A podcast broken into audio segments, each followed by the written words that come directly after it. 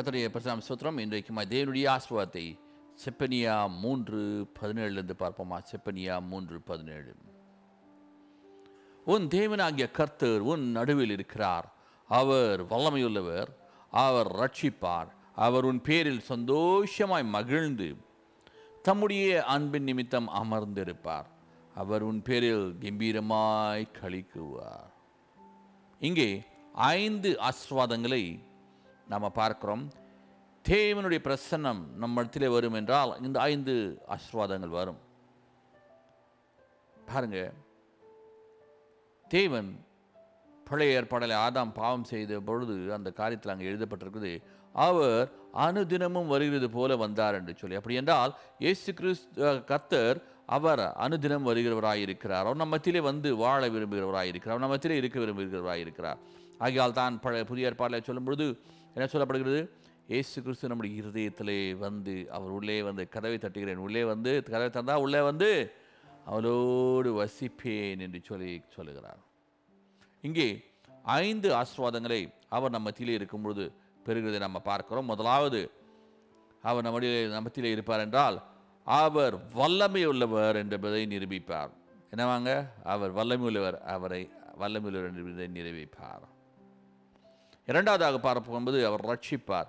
ஆபத்து வரும்பொழுது பிசாசனவன் வரும்பொழுது வியாதி வரும்பொழுது மற்ற காரியங்கள் வரும்பொழுது அதிலிருந்து நம்மை ரட்சிப்பார். மூன்றாவதாக பார்க்கும்போது அவர் மத்தியிலே இருக்கிறபடினாலே நீங்கள் என்ன பண்ணுவீங்க? பயந்துக்கிட்டு எல்லாத்தையும் ஒழுங்காக நேர்மையாக எல்லாத்தையும் தேவனுக்கு து இதாக இதயத்துக்கு ஏற்றதாக நம்ம பண்ணுவோம். அதில் அப்படி பண்ணும்பொழுது அவங்க பேரில் சந்தோஷப்படுவார். ஹலோ இல்லையா அவர் சந்தோஷப்படுவார்.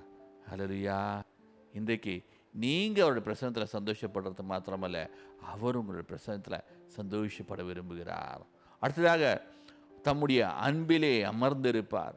அதாவது மூல பாஷையில் சொல்லப்பட்டிருக்குது அவர் உங்களுடைய அன்பில் அவர் சந்தோஷமாக இருப்பாராம். பாருங்கள்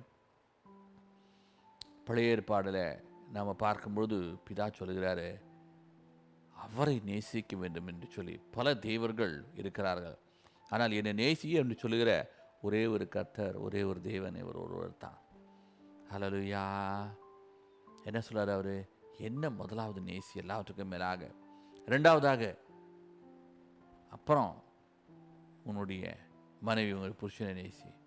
அதுக்கப்புறம் உங்கள் பிள்ளைங்களை நேசி. அதுக்கப்புறம் அது இயேசு சொல்கிறார் உங்கள் எதிரியை கூட நேசின்றார் சரி இங்கே அவர் நம்ம நேசிக்கிறார் அடுத்ததாக நம்ம பார்க்கும்போது அவர் உங்கள் பேரில் சந்தோஷப்பட்டு கம்பீரமாக இருப்பார்? அலையா நிறைய பேர் தங்களுடைய பிள்ளைங்களை பார்த்து ரொம்ப கம்பீரமாக பேசுவாங்க. இங்கே என்ன பண்ணுறது அவர் உங்கள் பெயரிலே கம்பீரமாய் களி கூறுவார். ஹலலுயா இந்த ஐந்து ஆசீர்வாதங்கள் அவர் உங்களுக்குள்ளார்ந்த வல்லமையை விவரிப்பார் நம்மை ரட்சிப்பார் உங்கள் பேரில் சந்தோஷப்படுவார் உங்கள் மேலே அவர் அன்பாக இருப்பார் உங்களுடைய அன்பிலே அவர் சந்தோஷமாக இருப்பார். அடுத்தது உங்கள் நீங்கள் செய்கிற காரியங்களில் எல்லாத்துலையும் அவர் கம்பீரமாக இருப்பார். இந்த ஐந்து ஆசீர்வாதங்கள் எப்போ வரும்? நம்மளுக்கு? அவர் நம்ம மத்தியிலே இருக்கும் பொழுது அவரை இன்றைக்கு உன்னை மத்தியிலே கூடுவோமா? நீங்கள் வேலைக்கு போகும்போது பிஸ்னஸ் போகும்போது எந்த ப்ராப்ளம் குடும்பத்தில் பிரச்சனை எதில் இருந்தாலும் அது காலையிலேருந்து உடனே அவரை நம்ம நம்ம மத்தியிலே கூப்பிடுவோம். சோமுனமா இப்போது கூப்பிடுவோமா? சர்வல்லவர் இன்றைக்கு உடைய சமூகத்தில் வருகிறோம்ப்பா உங்கள் பிள்ளைகளுக்காக செபிக்கிறோம்ப்பா நீ உங்கள் அவர்கள் மத்தியில் வருவீராக. இப்போ நாங்கள் சோம்படுவோம் எங்கள் மத்தியில் வரோம்ப்பா உங்களுடைய அழிக்கிலே ஒப்புடுக்கிறோம். எல்லா விரோதமாக இருக்க எல்லா காலையும் சபித்து நிர்மலமாகி விடுகிறோம். நீர் முடி மறைத்து காத்துக்கொள்கிறாங்க பிள்ளைகளை ஆண்டு ஆசிரியத்தை நடத்தும்பா. இந்த நாள் முழுதும் அவளோடு இருந்து நடத்தும். நீர் அனுக்கலும் இயேசு நாமத்தில் கேட்கிறோம் பிதாவே. ஆமேன் ஆமேன். கதை தாமே உங்களை ஆஸ்வதிப்பாராக. ஹலோ லுயா